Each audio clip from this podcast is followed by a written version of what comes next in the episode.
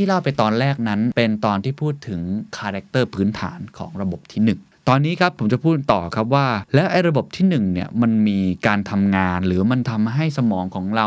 ผลลัพธ์ออกมาเป็นอย่างไรในชีวิตจริงของพวกเรา อันแรกคือ bias ก็คือเรื่องของอคติ 2. ครับ เรื่อง over confidence ก็คือการมั่นใจมากจนเกินไป และ 3. ครับ พูดในแมมุมของทางเลือก เมื่อมีหลายทางเลือก หลายครั้งสมองเรามักจะเลือกทางเลือกแปลกๆฮะ This is the Standard Podcast. Eye opening for your ears. The secret sauce. สวัสดีครับ ผมเคนนักครินทร์และนี่คือ The Secret Sauce Podcast What's your secret? Thinking Fast and Slow คิดเร็วและช้า เป็นตอนที่ 2 แล้วนะครับ ที่ผมจะมาพูดคุยเกี่ยวกับหนังสือที่เป็นหนังสือแห่งยุคเล่มหนึ่งเลยนะครับ ของ Daniel Kahneman นัก จิตวิทยาที่ได้รับรางวัลโนเบลจากสาขาเศรษฐศาสตร์นะครับเป็น Godfather ของเศรษฐศาสตร์พฤติกรรมเล่มนี้ครับ หลายคนเรียกร้องมาว่าให้ช่วยรีวิวให้หน่อย ผมเองก็อ่านมาจนจบนะครับ ใช้เวลานานพอสมควร เพราะว่ามันเป็นการรวบรวมผลวิจัยของเขานับ 30 ปี แล้วก็เอามาย่อยให้มันสนุกขึ้นเข้าใจง่ายมากขึ้นมาจัด grouping ให้ง่ายมากขึ้น ตอนแรกผมพูดคุยไปแล้วนะครับว่าระบบ 1 ระบบ 2ทำงานอย่างไร ถ้าใครยังจำกันได้ ระบบ1คือคิดเร็วเป็นสัญชาตญาณระบบ 2 คือคิดช้าเป็นตรรกะเป็น logic แต่ระบบ 1 จะเป็นคนที่ควบคุมระบบ 2 อยู่ เพราะระบบ 2 นี่ค่อนข้างที่จะขี้เกียจแล้วก็เกียจคร้าน วันนี้คุยกันต่อนะครับ เพราะว่านอกจากระบบ 1 ระบบ 2 แล้วผมยังบอกว่ามันยังมี character หลักๆ ของระบบ 1 หลายอย่างนะครับไม่ว่าจะเป็นเรื่องของเครื่องจักรการเชื่อมโยง เรื่องของ associative matching แล้วก็ priming effect เรื่องของ cognitive ease หรือพยายามคิดอะไรที่มันง่ายไว้ก่อน surprise and causality นะครับเรื่องของความน่าตกใจไม่ปกติ jumping to conclusion ก็คือเรื่องของการสมองเราที่ชอบด่วนสรุปเหลือเกินนะฮะ judgment นะครับ มักจะตัดสินอะไรแบบ mental shotgun ก็คือคิดแบบเวียงแหไปเลย easy question please ก็คือทางลัดของคำถาม เวลาคำถามคำถามยากๆเนี่ยคุณจะไม่รู้จะตอบยังไงตอบคำถามงานไปก่อน ที่เล่าไปตอนแรกนั้น เป็นตอนที่พูดถึงคาแรคเตอร์พื้นฐานของระบบที่ 1 ตอนนี้ครับผมจะพูดต่อครับว่า แล้วไอ้ระบบที่1เนี่ยมันมีการทำงานหรือมันทำให้สมองของเราผลลัพธ์ออกมาเป็นอย่างไรในชีวิตจริงของพวกเรา มีหลายทฤษฎีเยอะมาก พูด 3 หัวข้อหลักๆ อันแรกคือ bias ก็คือเรื่องของอคติ 2. ครับเรื่อง over confidence ก็คือการมั่นใจมากจนเกินไป และ 3. ครับ พูดในมุมของทางเลือก เมื่อมีหลายทางเลือก หลายครั้งสมองเรามักจะเลือกทางเลือกแปลกๆฮะอันนี้เป็นข้อเท็จจริงที่เกิดขึ้น อะเราไปทีละอันนะครับ ข้อแรกก่อนครับ ในเรื่องของ bias คือเรื่องของ the law of small numbers ก็คือกฎของกลุ่มตัวอย่างที่มันน้อยเขาบอกว่าสมองของพวกเราเนี่ยนะครับ มักจะเชื่อมโยงได้ทันที เมื่อเราเห็นข้อมูลอะไรที่มันเล็กๆน้อยๆคือกลุ่มตัวอย่างมันยังไม่ได้เยอะมากในเชิงสถิติ แล้วเราก็เหมารวมไปเลยวันนี้ตัวอย่างของ Bill Gates เลยนะฮะน่าสนใจมาก เป็นการวิจัยนะครับโรงเรียน ว่าโรงเรียนแบบไหนที่มักจะประสบความสำเร็จมากกว่ากัน ข้อสรุปงานวิจัยหนึ่งคือเขาบอกโดยเฉลี่ยโรงเรียนที่ประสบความสำเร็จที่สุดจะมีขนาดเล็กตัวอย่างเช่น จากการสำรวจโรงเรียน 1,662 แห่งในรัฐเพนซิลเวเนีย พบว่าโรงเรียน 6 แห่งที่อยู่ใน 50 อันดับแรกของโรงเรียนที่ประสบความสำเร็จที่สุด มีขนาดเล็ก ข้อมูลเหล่านี้ครับทำให้มูลนิธิเกตนะครับลงทุนมหาศาลไปกับการสร้างโรงเรียนขนาดเล็ก บางครั้งพวกเขาใช้วิธีซอยย่อยโรงเรียนขนาดใหญ่ ให้กลายเป็นโรงเรียน ขนาดเล็กอะก็เพราะว่ามันบอกนะว่า 6 แห่งที่อยู่ใน 50อันดับแรกที่ประสบความสำเร็จที่สุดมีขนาดเล็ก ถ้าเราดูตัวเลขแบบนี้เราก็เหมือนจะเชื่อใช่ไหมครับว่าเออก็น่าจะเป็นอย่างนั้นแหละ น่าจะสมเหตุสมผลนะครับ ข้อเท็จจริงครับไม่ใช่เลยครับ ข้อเท็จจริงเบื้องหลังนั้นผิดนะครับ ถ้าบรรดานักสถิติที่ทำงานให้กับมูลนิธิเกียรติได้ศึกษาเกี่ยวกับคุณลักษณะโรงเรียนที่แย่ที่สุดเขาก็จะพบครับว่าโรงเรียนที่แย่ที่สุด ก็มีขนาดเล็กครับ เห็นไหมครับ คือขนาดเล็กมีทั้งแย่ที่สุด และดีที่สุดเช่นเดียวกัน ความจริงเป็นอย่างนี้ครับ ความจริงก็คือ โดยเฉลี่ยแล้วโรงเรียนขนาดเล็กไม่ได้ดีกว่า แต่แค่มีตัวแปรมากกว่า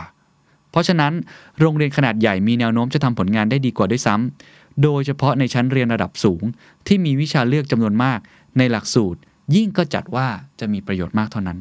ถามว่า ทำไมเราถึงเชื่อนะครับว่าอันแรกน่าจะเป็นแบบนั้นมากกว่ากัน เหตุผลก็เพราะว่ากลุ่มตัวอย่างมันน้อยเกินไป เราทำกลุ่มตัวอย่างไม่ได้มากนัก แล้วเราก็เหมารวมเชื่อไปเลย อันนี้แหละครับคือเขาบอกว่า the law of small numbers คือเมื่อไหร่ก็ตามนะครับ ที่เรามีกลุ่ม sample ที่มันน้อยเกินไปเนี่ยมันจะทำให้ผลลัพธ์นั้นออกมาเขวได้ ออกมาสุดโต่งได้ เพราะฉะนั้นจึงไม่น่าแปลกใจที่หลายครั้งเนี่ยเราอาจจะมีการคำนวณที่ผิดพลาด หลังจากนี้เวลาเราจะทำอะไร สมมตินะผมสมมติว่า ผมอยากรู้ว่า คนฟังพอดแคสต์ชอบ The Secret Sauce มากแค่ไหนอะสมมติแล้วกัน และผมได้ทำกลุ่มตัวอย่างประมาณ 100 คน แล้วก็เชื่อไปเลยสมมติมีคนตอบมา 90 คนบอกชอบหมดเลย สุดยอดเลยเป็นรายการที่ดีมากให้คะแนน 10 เต็ม 10 นะครับ ผมก็คงจะบอกว่า โอเค สิ่งที่ผมทำอยู่ถูกต้องทำต่อไป แต่จริง ๆ แล้วกลุ่มร้อยคนนั้นอาจจะไม่ใช่กลุ่มที่เป็นกลุ่มสะท้อน คนฟังทั้งหมดก็เป็นไปได้ ถูกไหมครับ หลายครั้งเนี่ยเราอาจจะเลือกกลุ่มตัวอย่างนั้นผิด อาจจะไปเลือกกลุ่มตัวอย่างที่ชอบอยู่แล้ว อยู่ในเมืองอยู่แล้ว แต่คนอื่นๆที่ฟังอาจจะหลากหลายอาจจะมีผู้ใหญ่บางคน หรือน้องๆ บางคนที่อาจจะรู้สึกว่าไม่ได้ชอบก็เป็นไปได้ อันนี้เป็นการยกตัวอย่างให้เห็นภาพว่า ถ้าผมเชื่อกับ sample กลุ่มเล็กๆแบบนั้น มันอาจจะทำให้ผมเข้าใจผิดได้ อันนี้แหละครับที่เขาเรียกว่า the law of small number เพราะฉะนั้นอันนี้ก็ต้องนะฮะพยายามที่จะหาตัวเลขที่มากขึ้นกว่านี้ได้ นี่คืออันที่ 1 ข้อที่ 2 ครับเขาเรียกว่า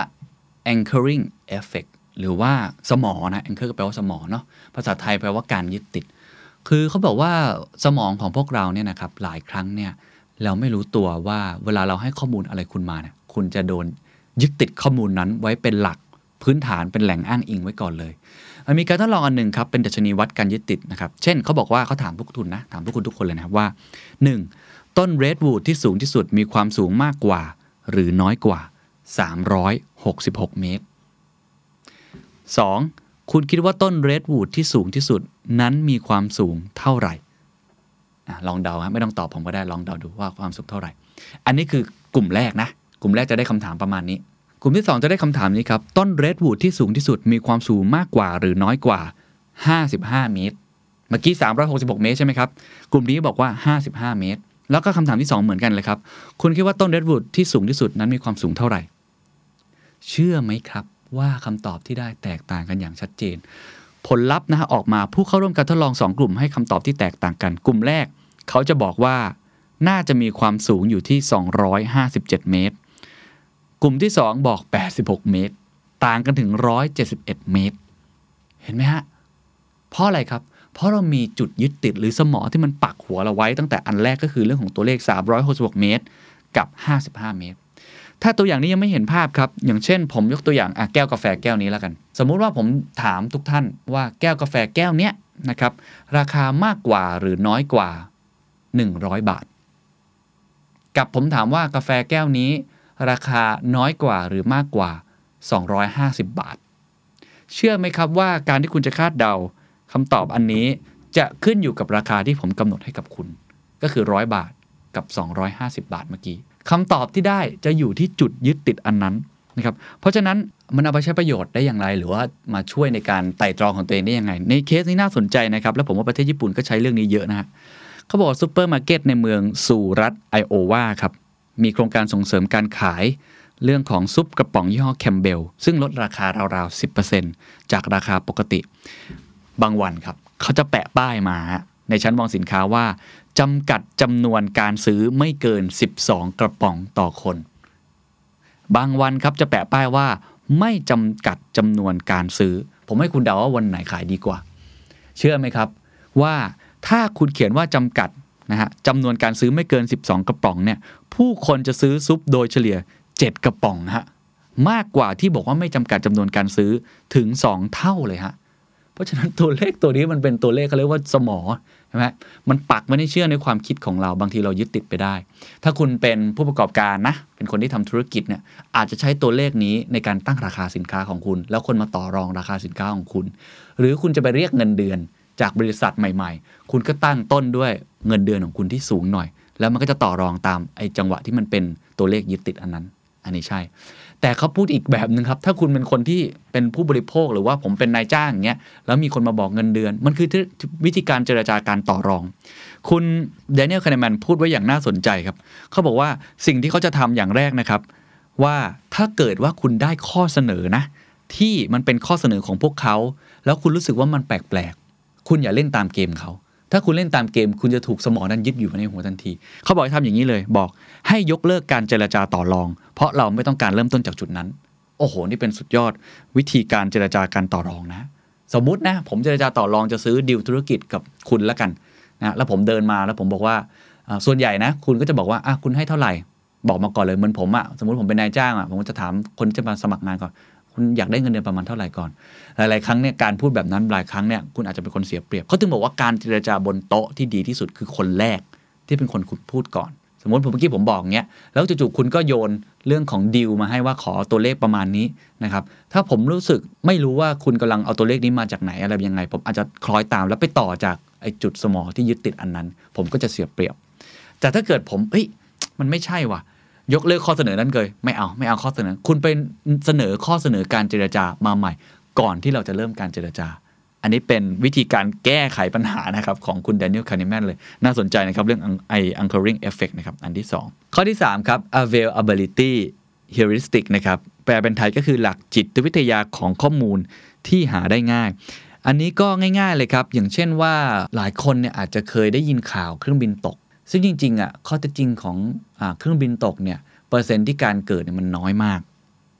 แต่ถ้าเกิดเราได้ยินเครื่องบินตกบ่อยๆ สมมติครั้งสองครั้งติดๆกัน เราจะเริ่มเกิดความกังวลทันที แล้วก็ไปทำประกันนะครับเรื่องของเครื่องบินตกไว้ได้ มันคือหลักการแบบนี้นะครับ เพราะว่าเหตุการณ์นั้นมันติดตานะครับความยากง่ายในการเรียกความทรงจำแบบนั้น มันอาจจะเรียกได้ง่ายดายกว่านะครับเขายกตัวอย่างเช่น เหตุการณ์อันโดดเด่นที่ดึงดูดความสนใจของคุณจะถูกดึงออกมาจากความทรงจำได้อย่างง่ายดาย นะฮะ เช่น การหย่าร้างของนักแสดงฮอลลีวูดหรือเรื่องอื้อฉาวทางเพศของนักการเมือง ดึงดูดความสนใจได้เป็นอย่างมาก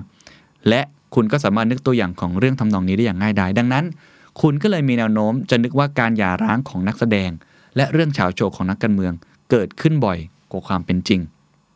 หรือเหตุการณ์สะเทือนขวัญจะส่งผลให้คุณนึกถึงเรื่องราวที่เกี่ยวข้องกันได้มากขึ้นเป็นการชั่วคราว อย่างที่ผมบอกเมื่อกี้ เช่น ข่าวเครื่องบินตกที่บรรดาสื่อต่างๆนำเสนอกันอย่างแพร่หลาย จะเปลี่ยนความรู้สึกของคุณเกี่ยวกับความปลอดภัยในการเดินทางด้วยเครื่องบิน ไปชั่วระยะเวลาหนึ่ง อันนี้ก็เป็นอีกตัวอย่างหนึ่งนะครับ ผมคิดว่าหลายท่านอาจจะเคยเห็นคุณพ่อคุณแม่ส่งไลน์มานะ ผมเห็นมีช่วงหนึ่งเนี่ย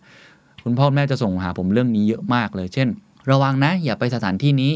ระวังนะ อย่าออกมาเดินเล่นตอนกลางคืนแบบนี้ ระวังอำคืนมันจะมีเหตุการณ์แบบนี้ เพราะว่าข่าวมันบอกให้เห็น ใช่ไหมครับเช่น ข่าวเรื่องการปล้น ข่าวเรื่องการข่มขืน ข่าวเรื่องการที่มันไปทำร้ายร่างกายคนต่างๆ ในพื้นที่ต่างๆ คือการที่เกิดเหตุการณ์แบบนั้นเนี่ยแน่นอนมันเกิดขึ้นจริง แต่สมองของเราบางครั้งเนี่ยมันเป็นภาพจำติดตาเพราะมันคิดได้ง่าย มันก็จะเหมารวมไปเลยว่าเหตุการณ์นั้นน่าจะเกิดขึ้นแล้วเป็นอันตราย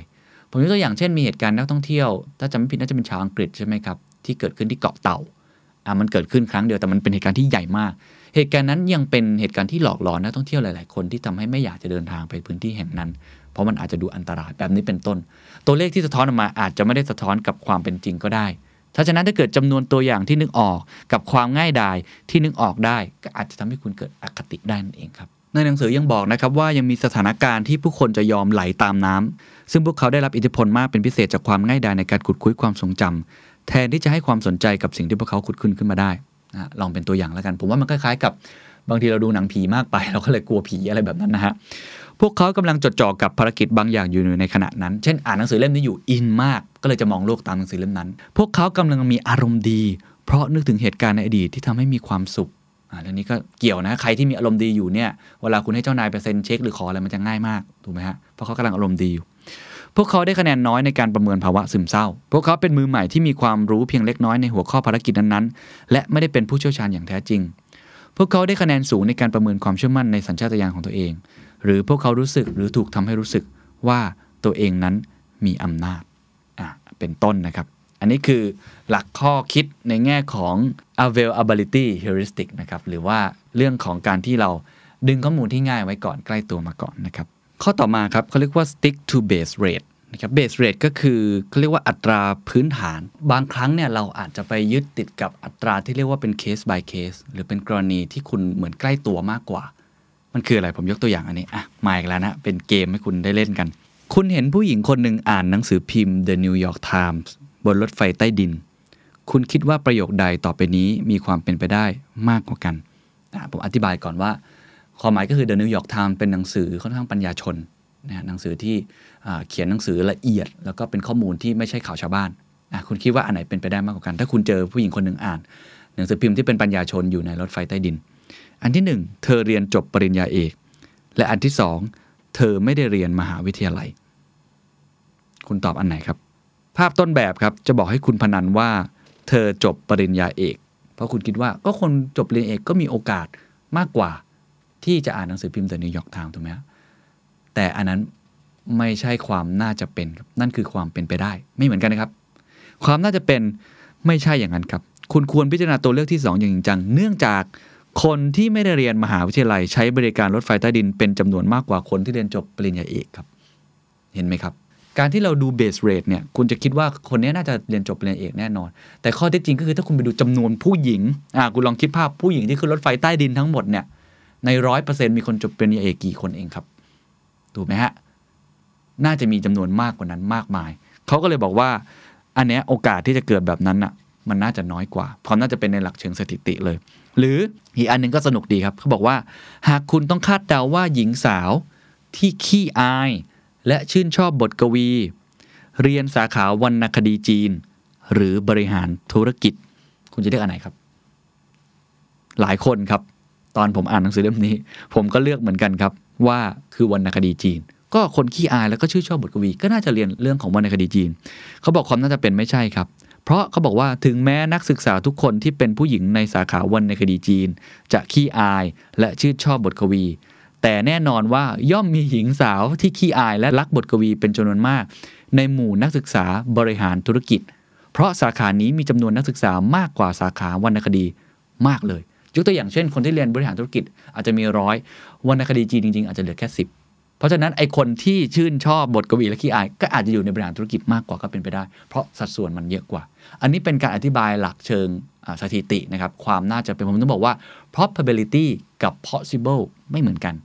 แล้วหนังสือเล่มนี้มันทำให้เราคิดอีกแบบหนึ่งทันที เพราะถ้าเราคิดตามเนี่ย ลักษณะแบบนี้เราก็จะหลงเชื่อไปกับสิ่งที่มันอาจจะเกิดขึ้นได้ เพราะฉะนั้นเขาก็เลยเตือนเลยครับเขาบอกว่า 1. จงยึดติดอยู่กับอัตราพื้นฐานเวลาที่คุณต้องประเมินความน่าจะเป็นของสิ่งต่างๆ คืออัตราพื้นฐานเอาความน่าจะเป็นก่อนอย่าเอาความเป็นไปได้ 2. จงตั้งคำถามเวลาวิเคราะห์ข้อมูลที่คุณมีอยู่นะฮะเช่นเขายกตัวอย่างว่า บริษัทตั้งใหม่แห่งนี้ดูเหมือนจะไม่มีวันล้มเหลว แต่ความจริงแล้วอัตราพื้นฐานของความสำเร็จในอุตสาหกรรมนี้ นับว่าต่ำมาก แล้วเราจะรู้ได้อย่างไรว่าพวกเขาจะแตกต่างจากบริษัทอื่นๆอะเห็นไหมฮะมองตามสภาพความเป็นจริงของสภาพแวดล้อมที่เกิดขึ้น นี่เป็นอีกตัวอย่างหนึ่งที่ทำให้เราฉุกคิดขึ้นมา อีกตัวอย่างหนึ่งครับคล้ายๆ กับเคสเมื่อกี้ของผู้หญิงที่อ่านหนังสือพิมพ์ New York Times นะครับเขาพูดถึงทางลัดทางความคิด อันนี้อาจจะฟังแล้วคุณอาจจะเห็นแย้งกับผมนะฮะ แต่ถ้าเทียบกับความน่าจะเป็นในเชิงสถิติเนี่ยคุณจะเข้าใจคุณแดเนียลคาห์เนแมนเพราะว่าระบบที่หนึ่งมันรุนแรงจริง ๆ อะ โจทย์คืออย่างนี้ครับ บรรยายภาพ ผู้หญิงคนนี้ดังมากนะ ในเชิงสถิติเขาเถียงกันเยอะมากนะครับ ชื่อลินดาลินดาอายุ 31 ปี โสด พูดจาโผงผาง ฉลาดเป็นกรด เธอเลือกเรียนสาขาปรัชญา สมัยเป็นนักศึกษา เธอสนใจประเด็นเรื่องการเลือกปฏิบัติ และความยุติธรรมในสังคมเป็นพิเศษ ทั้งยังได้ร่วมเดินขบวนประท้วงการใช้พลังงานนิวเคลียร์อีกด้วย คุณคิดว่าทางเลือกไหน ความน่าจะเป็น สูงกว่า 1. ลินดาเป็นพนักงานธนาคาร 2. ลินดาเป็นพนักงานธนาคารที่เคลื่อนไหวเพื่อสิทธิสตรี คุณเลือกข้อไหนครับ เชื่อไหมครับว่าประมาณ 85-90%ของนักศึกษาระดับปริญญาตรี มหาวิทยาลัยที่มีชื่อเสียงที่สุดนะครับ เลือกลินดาเป็นพนักงานธนาคารที่เคลื่อนไหวเพื่อสิทธิสตรี ตอนผมอ่านหนังสือเล่มนี้ครั้งแรก ผมก็เลือกข้อ 2 เหมือนกัน เพราะว่าข้อมูลทั้งหลายอย่างมันเชื่อมโยงให้ไปถึงตรงนั้นได้ แต่ถ้าดูความน่าจะเป็นผมย้ำอีกครั้ง ไม่ใช่ความเป็นไปได้ ความน่าจะเป็นคือหลักคณิตศาสตร์สุด ๆ เนี่ย มันต้องตอบข้อหนึ่งอยู่แล้ว เพราะว่าพนักงานที่เคลื่อนไหวเพื่อสิทธิสตรีมันจะเยอะสักแค่ไหนเอง ถูกไหมฮะพนักงานธนาคารยังไงมันมีจำนวนมากกว่าอยู่แล้ว นี่เป็นตัวอย่างหนึ่งครับคุณแดเนียลคาห์เนแมนบอกเลยว่า นี่คือเรื่องของเหตุผลวิบัติ ถูกนำมาใช้เวลาที่คนจะล้มเหลวในการนำหลักเหตุผลมาใช้ ทั้งที่จริงๆ แล้วความน่าจะเป็นแบบนี้มันเห็นได้ชัดเจนมากนะฮะมันคือเหตุผลวิบัติที่ว่าด้วยการเชื่อมโยงหรือ conjunction fallacy อันนี้เป็นต้นอะยังไม่ต้องปวดหัวนะฮะ แต่ว่านี่คือความน่าจะเป็นตามหลักคณิตศาสตร์ เพราะฉะนั้นเขาเลยบอกว่าในสถานการณ์หลาย ๆ อย่างเนี่ยให้คุณคิดได้ไตร่ตรองให้ดีภาพใหญ่ อย่าเพิ่งดูแค่เหตุการณ์ที่อยู่ตรงหน้าหรือคนที่เห็นอยู่ตรงหน้า ลองดูความน่าจะเป็นไม่ใช่แค่ความ เป็นไปได้อย่างเดียวนะครับ ข้อสุดท้ายครับของในแง่ของพาร์ทเรื่องการมีอคตินะครับ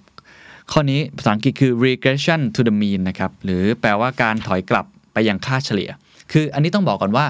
มันเป็นแนวคิดที่สำหรับผมนะ คุณเดนเนียลค n นแมนค่อนข้างจะเป็นคนที่ negative นิดนึง อันนี้อันนี้ต้องมี disclaimer ไว้นิดนึงนะฮะ แต่แล้วแต่ว่าคนจะเชื่อหรือไม่เชื่อ แต่หลักการก็คืออย่างนี้ เขาบอกว่า มีคนเคยถามเขาว่า สมการโปรดของคุณเดนเนียลแค n นแมนคืออะไร เชื่อไหมเขาตอบอันนี้ซึ่งผมอ่านผมก็ตกใจนิดนึงอะสมการโปรดของเขาคือความสำเร็จเท่ากับความสามารถบวก โชค คือโชคดี ความสำเร็จอันใหญ่หลวง เท่ากับความสามารถกว่าเดิมอีกนิดนึง แล้วบวกโชคดีอย่างมหาศาลพูดง่าย ๆ ว่าคุณดานิเอลคาเนแมนเขาเป็นนักสถิติสุด ๆ ครับ เขาไม่เชื่อว่า ทุกๆ อย่างสามารถที่จะดีขึ้นได้ด้วยตัวคนเองเพียงลำพัง เดี๋ยวเล่าไปเรื่อยๆผมจะบอกให้ว่าทำไมเขาถึงคิดอย่างนั้นหลายๆครั้งนะแต่เขาเชื่อว่าหลาย ๆ อย่างมันเป็นโชค เพราะฉะนั้นเห็นไหมฮะความสำเร็จปกติเนี่ยคือความสามารถบวกโชค แต่ถ้าอันใหญ่หลวงเนี่ยเขาให้เครดิตของโชคดีอย่างมหาศาล หรือจังหวะอาจจะใช้คำนี้แล้วกัน มากกว่าความสามารถเดิมอีกนิดหนึ่งเขาเชื่อในเรื่องนี้มาก เพราะฉะนั้น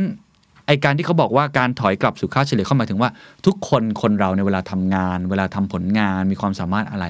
เราจะมีค่าเฉลี่ยของเราเป็นพื้นฐานอยู่แล้ว มันจะเป็นค่าเฉลี่ยประมาณเนี้ยเช่นนักร้องคนนี้ก็ทำได้ค่าเฉลี่ยประมาณนี้ มีเพลงฮิตเพลงหนึ่งก็เป็นวันฮิตวันเดอร์แล้วก็ลงมาเป็นค่าเฉลี่ย ทุกคนจะมีค่าเฉลี่ยของตัวเอง นักกีฬานักกอล์ฟนักเรียนจะทำอะไรต่างๆ ผมทำพอดแคสต์ก็จะมีค่าเฉลี่ยของผมว่าผมทำได้ผลงานประมาณนี้ แต่เขาบอกว่าหลายครั้งเนี่ยเราดันไปให้ความสำคัญนะครับกับเรื่อง ไอ้สิ่งที่เราเห็นในวันแรกมากจนเกินไป เช่นเขาบอกว่านักกอล์ฟเนี่ยทำผลงานวันแรกได้ดีมาก จากสำรวจสถิตินะเขาไปสำรวจมาหมดแล้วนะครับในทัวร์นาเมนต์เยอะมากเลยเขาบอกว่าส่วนใหญ่แล้ว พอตีวันแรกได้ดี สมมุติให้พนันว่านักกอล์ฟคนนั้นพรุ่งนี้จะตีดีขึ้นไหมคุณต้องไปดู mean ของเขาก่อนว่าปกติเขาตีได้ประมาณไหน เช่นเบอร์ดี้ประมาณนี้ par ประมาณนี้ตัวเลขประมาณนี้ ส่วนใหญ่คนจะคิดเข้าข้างตัวเอง หรือว่าคิดจากสิ่งที่เห็นก็คืออะพรุ่งนี้ก็น่าจะดีขึ้น เพราะว่าดวงกำลังมาความมั่นใจกำลังดี แต่ข้อเท็จจริงก็คือตามสถิติส่วนใหญ่วันแรกตีดีวันที่สองจะตีแย่ลง เช่นเดียวกันครับนักกอล์ฟคนไหนที่ตีแย่ในวันแรก วันต่อมาจะกลับมาตีดีขึ้น ไม่ใช่เขาเก่งขึ้นหรือยังไง แต่มันคือค่าเฉลี่ยหรือมีนทางสถิติ อันนี้ตอนผมอ่านผมก็เถียงเล็กน้อยใครดูฟุตบอลจะรู้ครับว่านักฟุตบอลเนี่ยมันจะมีช่วงความมั่นใจ ถ้าเขามั่นใจมากๆ มันจะเล่นดีโดยอัตโนมัติ เล่นดีเลยเป็นครึ่งฤดูกาลหรือฤดูกาลอาจจะเล่นดี ฤดูกาลต่อมาอาจจะแย่ลงได้ แต่คุณเดนนี่แคนแมนไม่เชื่อวิธีนี้เขาบอกว่าสภาพแวดล้อมเป็นการบอกด้วยว่าเขาเหมาะสมกับจังหวะ การเล่นแบบนั้นหรือเปล่า แต่ส่วนใหญ่ทุกคนจะมีค่าเฉลี่ยพื้นฐานในแบบตัวเองอะอันนี้บอกเอาไว้ในแง่ของการที่เราจะได้ ผมว่ามันก็เป็นการย้ำเตือนตัวเองอีกนิดนึงนะเวลาเห็นวิธีผลงานหรือของตัวเองจะได้ไม่ได้เขาเรียกว่ามองโลกในแง่ดีจนเกินไป เพราะเขาเชื่อว่าทุกอย่างเป็นโชคนะ เพราะฉะนั้นดูความสามารถพื้นฐานของตัวเองเป็นหลัก อันนี้คือ regression to the mean ก็ทำให้เราได้เตือนสติเหมือนกันนะครับอะยกตัวอย่างนิดหนึ่งก็ได้ครับ ว่าเอามาใช้ในชีวิตจริงยังไง เขาบอกว่ามีการที่เขาจะรับนะครับบุคลากรเข้ามาทำงานนะครับในภาควิชาหนึ่ง มันมีเคสสองเคสนี้ อันนี้คือถ้าผมเข้าใจไม่ผิดน่าจะเป็นเรื่องจริงเลยนะครับตัวอย่างในแวดวงวิชาการเลย คณะกรรมการสรรหาบุคคลได้จัดการการคัดเลือกจนเหลือผู้สมัคร 2 คนต่อไปนี้ สมมติคุณเป็นคนคัดเลือกนะ เหลือ 2 คนนะ คนแรกชื่อคิม คิมเรียนจบระดับบัณฑิตศึกษาเมื่อไม่นานมานี้ จดหมายแนะนำของเธอน่าประทับใจมาก ในการสัมภาษณ์เธอพูดจาได้น่าฟัง และทำให้ทุกคนประทับใจ แต่เธอไม่มีประวัติผลงานที่สำคัญสำคัญในแวดวงวิทยาศาสตร์เลย คนที่ 2 เจนทำงานวิจัยหลังปริญญาเอกในช่วง 3 ปีที่ผ่านมา เธอมีผลงานมากมาย และมีประวัติการทำงานวิจัยที่ยอดเยี่ยม แต่ในการสัมภาษณ์ เธอไม่โดดเด่นเท่าเดิม คุณเลือกใครครับ คือถ้าเป็นผมเนี่ย ผมก็อาจจะเลือกคิมนะอาพูดตามตรงนะ ผมก็อาจจะระบบหนึ่งเยอะหน่อยนะนะเราเชื่อคนที่อาจจะเพิ่งจบมาด้วยรวมทั้งไฟแรงใช่ไหมครับ แต่คุณแดเนียลคาเนมันบอกครับว่าถ้าคุณยอมรับข้อเท็จจริงที่ว่าคิมเนี่ยมีแนวโน้มที่จะถอยกลับไปยังค่าเฉลี่ยมากกว่าเจน คุณอาจลงเอยด้วยการเลือกเจน ถึงแม้คุณจะไม่ค่อยประทับใจในตัวเธอนักก็ตาม เพราะฉะนั้นถ้าบริบทของการตัดสินใจในด้านวิชาการเช่นนี้ คุณแดเนียล คาห์เนแมนจะเลือกเจน เช่นเดียวกัน แต่การที่จะเอาชนะความประทับใจที่มาจากสัญชาตญาณที่บ่งบอกว่าคิมดูมีแววรุ่ง มากกว่านั้นเป็นเรื่องที่ยากลำบากพอสมควร เพราะการทำตามสัญชาตญาณเป็นเรื่องธรรมชาติมากกว่า รวมถึงน่าพึงพอใจกว่าด้วยเหตุผลบางประการ อันนี้ก็เอาไว้ตือนสตินะฮะ มีปัญหาอีกอย่างอย่างหนึ่งที่คล้ายๆ กันเดี๋ยวผมลองยกตัวอย่างอันนี้ก็สนุกดี เช่น นักลงทุนต้องเลือกระหว่างการลงทุนในบริษัทตั้งใหม่ 2 แห่งซึ่งดำเนินการในธุรกิจที่ตลาดแตกต่างกัน บริษัทตั้งใหม่แห่งหนึ่งมีผลิตภัณฑ์ที่คุณสามารถคาดการณ์ความต้องการของตลาดได้อย่างแม่นยำพอสมควร ส่วนบริษัทหนึ่งครับมีเขาเรียกว่าความน่าตื่นเต้นกว่า มีแววรุ่งมากกว่าหากคาดการณ์โดยการใช้สัญชาตญาณเช่น CEO อาจจะพูดเก่งเข้าหาสื่อได้ดี แต่โอกาสที่บริษัทแห่งนี้จะประสบความสำเร็จกลับน้อยกว่า ในกรณีนี้คุณต้องพิจารณาให้ถี่ถ้วนว่าบริษัทแห่งที่ 2 จะยังคงน่าสนใจกว่าบริษัทแห่งแรกหรือไม่ หากมีเรื่องของความไม่แน่นอนเข้ามาเกี่ยวข้อง หรือหากมีเรื่องของการแนวโน้มที่จะถอยกลับไปยังค่าเฉลี่ย ก็เป็นอีกหลักคิดหนึ่งนะครับในการคิดนะครับก็คิดจนหัวแตกนะครับเรื่องนี้แต่ว่าผมว่าก็สนุกดีเพราะฉะนั้นโดยสรุปเขาบอกว่า สมมุติว่ามีบริษัทตั้งใหม่แห่งนี้ได้พิสูจน์แล้วว่าเขามีแนวคิดที่น่ายอดเยี่ยมมาก แต่เราก็ไม่ควรจะคาดหวังพวกเขาว่าจะทำได้ดีในอนาคต เพราะพวกเขายังห่างไกลจากบริษัทอื่นในตลาด และโอกาสที่จะเกิดการถอยกลับไปยังค่าเฉลี่ยมีอยู่มากทีเดียวอะอันนี้เอาไว้เตือนสติตัวเองแล้วกันนะครับว่าส่วนใหญ่แล้วไอ้แบบ ที่คุณจะ one hit wonder เนาะหรือทำได้ดีจากเนี่ยที่เราเห็นในชั้นสัญชาตญาณมันก็อาจจะมีไม่เยอะถูกไหมครับ ลองเอาสถิตินะที่ถอยกลับไปสู่ค่าเฉลี่ยอาจจะทำให้คุณตัดสินใจได้ดีขึ้นก็ได้ครับ part ต่อมาครับคือ over confidence นะครับหรือการที่เรามั่นใจมากจนเกินไป คือผมต้องบอกว่าคุณแดเนียลคาห์เนแมนเป็นคนที่เชื่อในเรื่องสถิติ เชื่อในเรื่องตัวเลข แล้วก็ไม่ค่อยเชื่อในเขาเรียกว่าความสามารถส่วนบุคคลสักเท่าไหร่เขาเชื่อว่ามันคาดเดาได้ยากมาก บทนี้มันจะเป็นการค้านความเชื่อของพวกเราพอสมควรนะครับ แต่ผมว่าควรค่าแก่การรับฟังทำให้เราตั้งสติได้ ข้อแรกครับคือ outcome bias นะหรือว่าเรียกง่าย ๆ ว่าเป็นเขาใช้คำภาษาไทยคือเป็นชื่อบทว่าภาพภาพลวงตาที่ว่าด้วยความเข้าใจ คือเขาบอกอย่างนี้ว่ามันเป็นการลำเอียงประเภทหนึ่งของผลลัพธ์ที่เกิดขึ้น เช่นเรา ขาดทุนจากการลงทุนนะฮะเราก็จะรู้สึกว่ากลยุทธ์การลงทุนที่ผ่านมานั้นผันผวนนะฮะเราอาจจะวางแผนได้ไม่ดี ก็คือผลลัพธ์ออกมาเป็นอย่างนั้นแล้ว เราก็มองย้อนกลับไป บริษัทนี้ล้มเหลวเราทำมาแล้วมันล้มเหลวเรามาถอดบทเรียนกัน เราก็จะมีสิ่งที่ทำให้เป็นบทพิสูจน์ว่าล้มเหลวอยู่เต็มไปหมดตรงกันข้ามครับ ถ้าเกิดว่าเอาคำนั้นเป็นเอาคำที่ดีลงทุนแล้วได้กำไร หรือว่าบริษัทเติบโตผลงานดี เราก็จะมาถอดรหัสกันว่าทำไมมันจึงสำเร็จถูกไหมผมก็ทำแบบนี้เหมือนกัน แต่คุณเดนเนียลคานแมนบอกว่าจริง ๆ แล้วบางทีเราอาจจะให้ความสำคัญกับการตัดสินใจของเรามากจนเกินไป หลายครั้งมันมีปัจจัยอื่นๆที่เข้ามาเกี่ยวข้องด้วย โดยเฉพาะเหมือนเดิมเลยครับ โชค หลายครั้งถ้าดูสถิติเขาบอกเป็นไปไม่ได้เลยครับ ที่เราจะคาดการณ์เหตุการณ์ในอนาคตได้ และหลายครั้งไอ้ตัวแปรที่สำคัญที่สุดเนี่ยมันอาจจะไม่ใช่ตัวแปรของเราเองที่เราไปถอดบทเรียน แต่มันเป็นตัวแปรเรื่องของโชค เพราะฉะนั้นสมมตินะสมมติว่ามันมี outcome มาแบบนี้ที่มันไม่ดี เราก็จะขยาดกลัวนะครับในการทำแบบนั้น เพราะเราเคยทำแบบนั้นไปแล้วมันไม่ work แต่แท้ที่จริงแล้วมันอาจจะเป็นจังหวะไม่ดี หรือโชคเราไม่ดีก็ได้ทำอีกครั้งหนึ่งอาจจะดีก็ได้ เป็นต้น หรือเราทำได้ดีแล้วในครั้งนั้น เราก็เลย repeat กระบวนการในแบบนั้น ซึ่งจริงอาจจะไม่เกี่ยวครั้งนั้นคุณอาจจะโชคดีก็เป็นไปได้ อันนี้เขาเรียกว่า outcome bias นะฮะซึ่งนี้ก็เป็นวิธีคิดที่สำหรับผมนะเขาเป็นคันมองโลกอีกอีกรูปแบบกับตลปัดกับหลาย ๆ คนเหมือนกัน ในหนังสือเนี่ยถึงขั้นพูดถึงนักวิพากษ์วิจารณ์นะครับ หรือว่าคนที่พยายามที่จะคาดการณ์อนาคตพยายามที่จะคาดการณ์เรื่องของอความคิดเห็นในเรื่องการเมืองเศรษฐกิจที่มองไปข้างหน้า แบบนี้เลยว่าเขาเคยทำผลสำรวจมานะครับ จากการสัมภาษณ์คนจำนวน 284 คนที่หาชีพ หาเลี้ยงชีพด้วยการแสดงความคิดเห็น หรือให้คำแนะนำเกี่ยวกับแนวโน้มทางการเมืองและเศรษฐกิจ ผลปรากฏออกมานะครับว่าบรรดาผู้เชี่ยวชาญทำผลงานได้แย่กว่า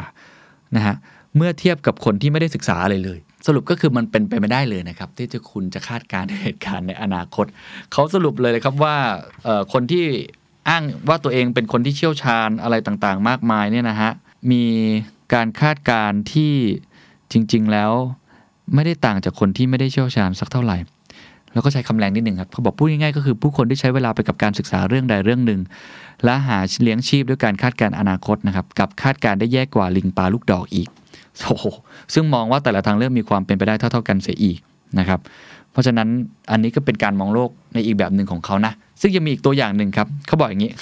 ไปดูพวกนักลงทุนที่ลงทุนหุ้นนะครับเขาเคยไปเป็นเหมือนกับคนที่ให้คำปรึกษาของบริษัทแห่งหนึ่งในย่านวอลล์สตรีทเรื่องการลงทุน วันนี้ผลวิจัยผมสรุปอย่างนี้แล้วกันเขาบอกว่าแสดงให้เห็นและชัดเจนนะครับว่านักลงทุนที่ซื้อขายหุ้นบ่อยครั้งที่สุด ก็คือมีการแนะนำบ่อยๆ ให้ซื้อตัวนั้นซื้อตัวนี้หุ้นชนะเลิศแบบนั้นแบบนี้ คนที่เปลี่ยนมือนะในการซื้อขายบ่อยๆเนี่ยนะครับ กลับได้รับผลตอบแทนต่ำสุดครับ ในขณะที่นักลงทุนที่อาจจะไม่ค่อยดูเรื่องอะไรมากฮะซื้อขายหุ้นน้อยครั้ง กลับได้รับผลตอบแทนสูงที่สุด นี่คือผลวิจัยของเขาที่ออกมาแบบนี้ ก็เป็นการบอกครับว่าคนที่มีความรู้แนะนำอะไรต่างๆ เมื่อดูตามสถิติที่ออกมาแล้ว อาจจะไม่ได้เป็นข้อเท็จจริง ก็เลยมีนักลงทุนหลายคนอ่านหนังสือเล่มนี้แล้วก็ไปวิเคราะห์ต่อนะครับ ว่าสุดท้ายแล้วสิ่งที่คุณควรทำมากที่สุดก็คือ วิเคราะห์หุ้นเป็นตัวตัวนะครับหรือว่าอาศัยธีมหลักๆ ที่มันน่าจะเกิดขึ้น แล้วก็ถือยาวๆไปเลย แบบนั้นมากกว่า เพราะไม่งั้นอัตราส่วนของการได้กำไรหรือจะชนะเนี่ย เขาบอกว่ามันเหมือนการลิงปลาลูกดอกอะฮะเหมือนกับการทายลูกเต๋าอะอะไรแบบนั้นเลยนะ อันนี้คือเป็นวิธีคิดของคุณแดเนียลคาร์เนแมนนะครับก็ผมว่าก็ฟังไว้เพื่อจะทำให้เราสามารถที่จะเอามาตระหนักนะครับ แล้วก็ไม่ได้เข้าข้างตัวเองมากนักจนเกินไปละกัน ข้อต่อมาครับ คือคำว่าสัญชาตญาณ vs กับสูตรสำเร็จนะฮะคือหลายครั้งเนี่ยเราจะเชื่อคนที่มีสัญชาตญาณที่ดีกว่ามากกว่าสูตรสำเร็จ แต่คุณแดนเนอร์คนนี้มันบอกว่าให้สร้างระบบหรือสร้างสูตรดีกว่า อ่านตอนแรกก็งงตัวอย่างคืออย่างนี้ครับ ซึ่งน่าสนใจนะครับ เขาบอกว่ามันมีเรื่องของสูตรคำนวณบางอย่างที่สามารถช่วยชีวิตทารกได้เป็นแสนคน คือสูตินรีแพทย์เนี่ยรู้อยู่แล้วว่าทารกที่ไม่สามารถหายใจได้เป็นปกติภายในเวลาไม่กี่นาที หลังจากคลอดออกมามีความเสี่ยงสูงที่สมองจะพิการหรือเสียชีวิต แพทย์และพยาบาลพดุงครรภ์มักใช้ประเมินนะครับจากประสบการณ์ทางการแพทย์ของตัวเอง ในการตัดสินว่าทารกกำลังประสบกับปัญหาหรือไม่ แต่ละคนก็จะจดจ่อกับเขาเรียกว่าสัญญาณเนาะหรือสิ่งเร้าแตกต่างกันไป บางคนจะดูว่าทารกมีปัญหาในการหายใจไหมบางคนนะครับก็จะดูว่าทารกส่งเสียงร้องไห้ออกมาเร็วแค่ไหน เนื่องจากไม่มีขั้นตอนที่เป็นมาตรฐานหรือไม่มีสูตรสำเร็จแบบนี้ สัญญาณอันตรายจำนวนมากก็เลยถูกมองข้ามไป ทารกแรกเกิดจำนวนมากก็เลยต้องเสียชีวิต จนกระทั่งวิสัญญีแพทย์ชื่อเวอร์จิเนียแอปกาก็เลยยื่นมือเข้ามาขัดขวางกระบวนการที่ใช้สัญชาตญาณเป็นหลัก ก็คือเริ่มเอาสูตรสำเร็จมาใช้ ถามว่าเขาทำยังไง เขาทำอย่างนี้ เขาบอกว่าเขาจะประเมินทารกแรกเกิดอย่างเป็นระบบ 1. เขียนตัวแปรออกมา 5 อย่าง อัตราการเต้นของหัวใจ การหายใจ ปฏิกิริยาตอบกลับโดยอัตโนมัติ ความตึงของกล้ามเนื้อและสี เสร็จแล้วมีคะแนนให้ครับ 0 1 หรือ 2 ตามความสมบูรณ์ของแต่ละตัวแปร เขาพบกับว่าวิธีการที่ง่ายดายอย่างน่าทึ่ง สามารถที่จะนำไปใช้ได้ในห้องคลอดทุกแห่ง ก็คือให้คุณหมอลองให้คะแนนทารกตามตัวแปรข้างต้น โดยจะเริ่มให้คะแนนหลังจากทารกคลอดออกมาแล้ว 1 นาที ทารกที่มีคะแนนรวม 8 คะแนนหรือสูงกว่า มักมีผิวสีชมพู ดิ้นไปดิ้นมา หรือร้องไห้ทำหน้าบูดเบี้ยว และมีอัตราการเต้นของหัวใจอยู่ที่ 100 หรือสูงกว่า หรือกล่าวได้ว่าทารกนั้นสมบูรณ์ไม่มีความเสี่ยงนั่นเอง ส่วนทารกที่ได้คะแนนน้อยกว่า 4 นะฮะ หรือว่าได้ประมาณ 4 เนี่ย มักจะมีผิวสีออกเขียว ตัวอ่อนปกเปียกนิ่งเฉย และมีอัตราการเต้นของหัวใจที่ต่ำหรือว่าอ่อนแรง นั่นหมายความว่าทารกต้องการความช่วยเหลืออย่างเร่งด่วน ก็สุดท้ายแล้วเขาก็เอาสูตรนี้ไปใช้แล้วก็ช่วยลดอัตราการเสียชีวิตของทารกได้มาก ๆ เลยทีเดียว เห็นไหมครับว่า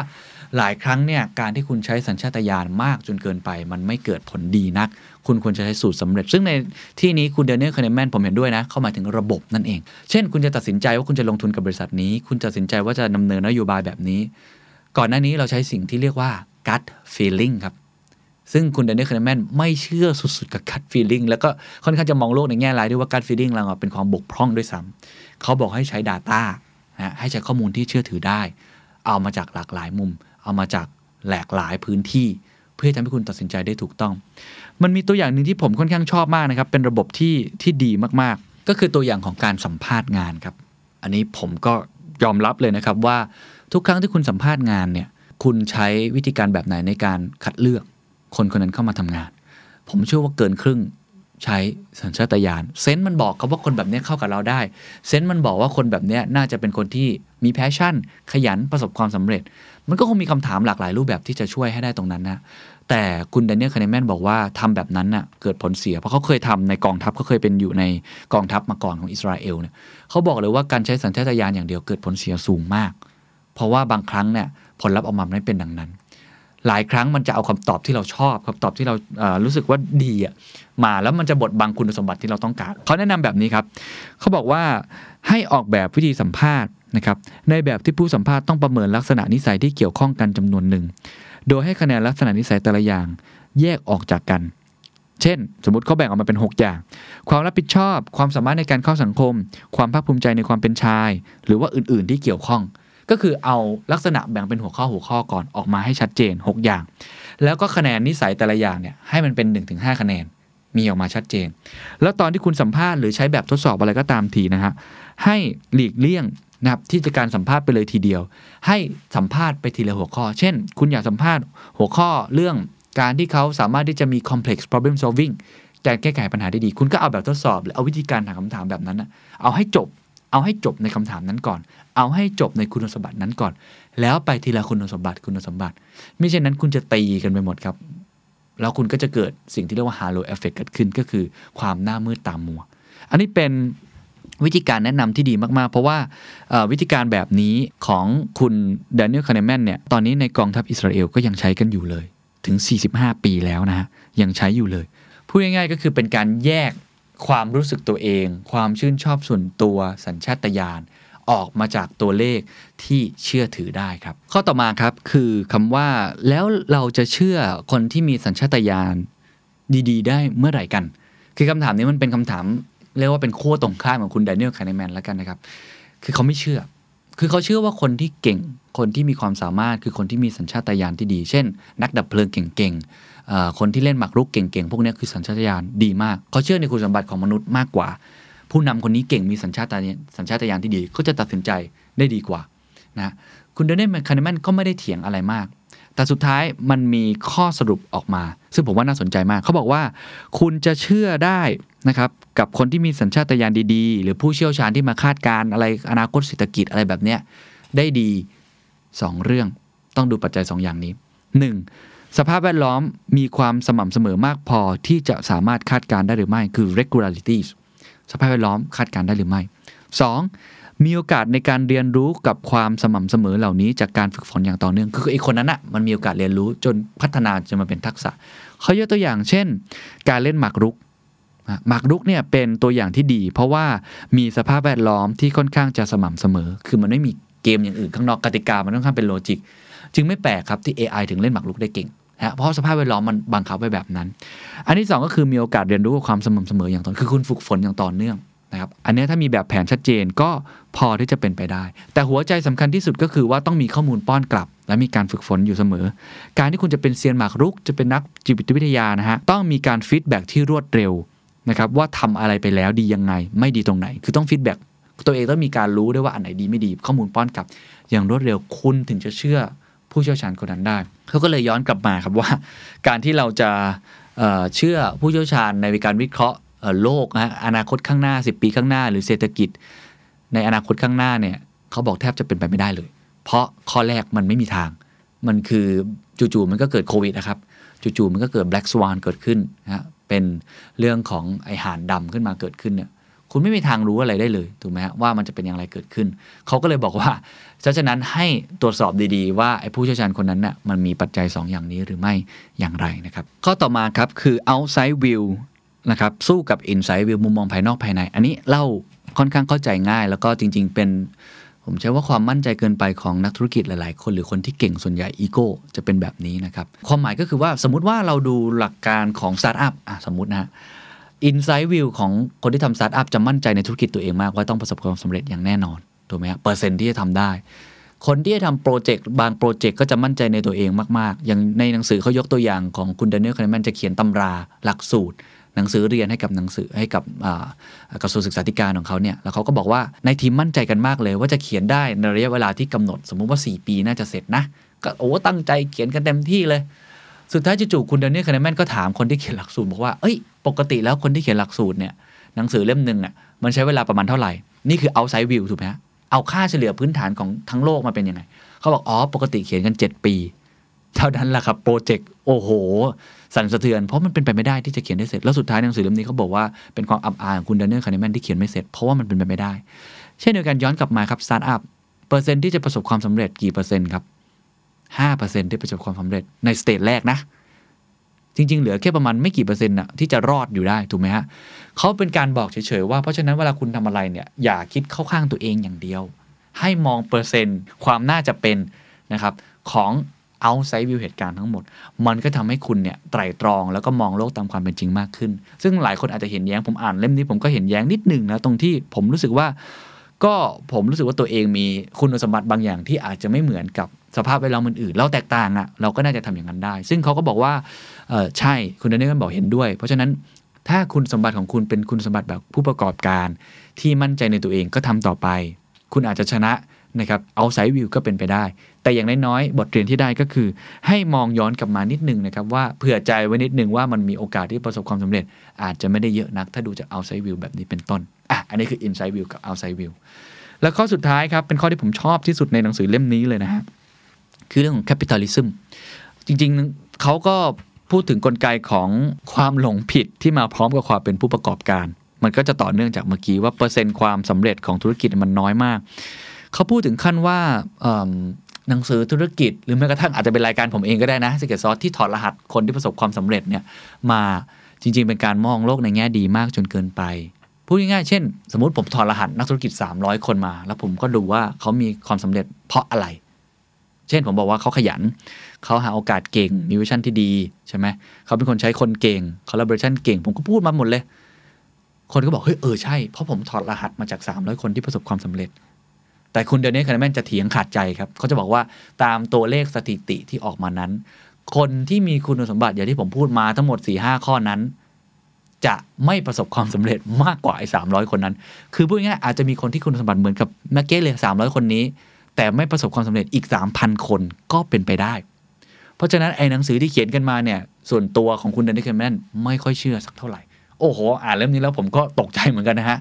ว่าอ้าวแล้วผมจะจัดรายการไปเพื่ออะไรที่ทลายความสำเร็จ แต่อย่างน้อยไม่เป็นไรเอามาเตือนสติกันเท่านั้นเอง สิ่งที่คุณแดเนียลคาร์เนแมนบอกแล้วผมชอบที่สุดในหนังสือเล่มนี้มาก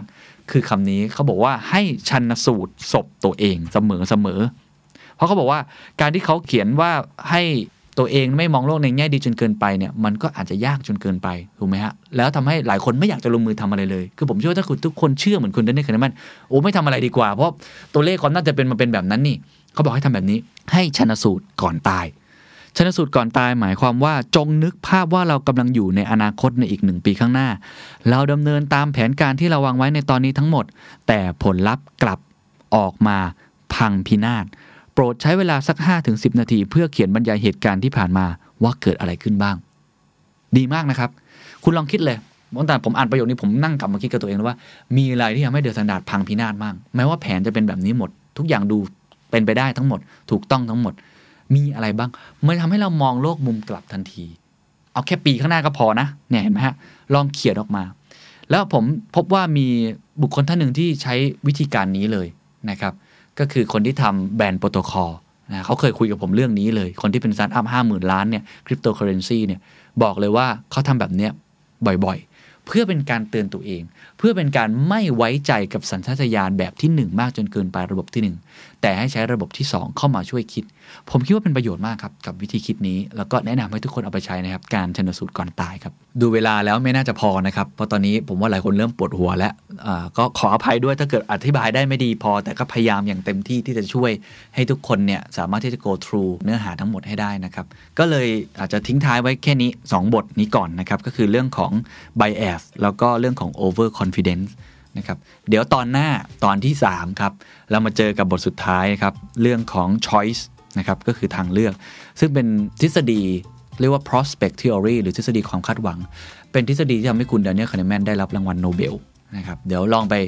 ฟังกันต่อดูค่อยๆ ฟังนะครับ ถ้าใครฟังแล้วไม่เข้าใจเนี่ยก็อาจจะซื้อหนังสือมาอ่านเพิ่มเติมก็ได้เหมือนกัน แต่บอกตามตรงว่าตอนอ่านหนังสือผมก็แอบงงเหมือนกันค่อนข้างเข้าใจยากแต่ก็พยายามอย่างเต็มที่นะครับนี่คือ thinking fast and slow ตอนที่ 2 เดี๋ยวไปเจอกันตอนที่ 3 and that's the secret sauce ถ้าคุณชื่นชอบ The Secret Sauce episode นี้นะครับ ก็ฝากแชร์ให้กับเพื่อนๆ คุณต่อด้วยนะครับ และคุณยังสามารถติดตาม The Secret Sauce ได้ใน Spotify, SoundCloud, Apple Podcast, Podbean, YouTube และ Podcast Player ที่คุณใช้อยู่นะครับ และอย่าลืมติดตาม Facebook Fanpage The Secret Sauce เข้ามาติชมเข้ามาพูดคุยกับผมได้เลยนะครับ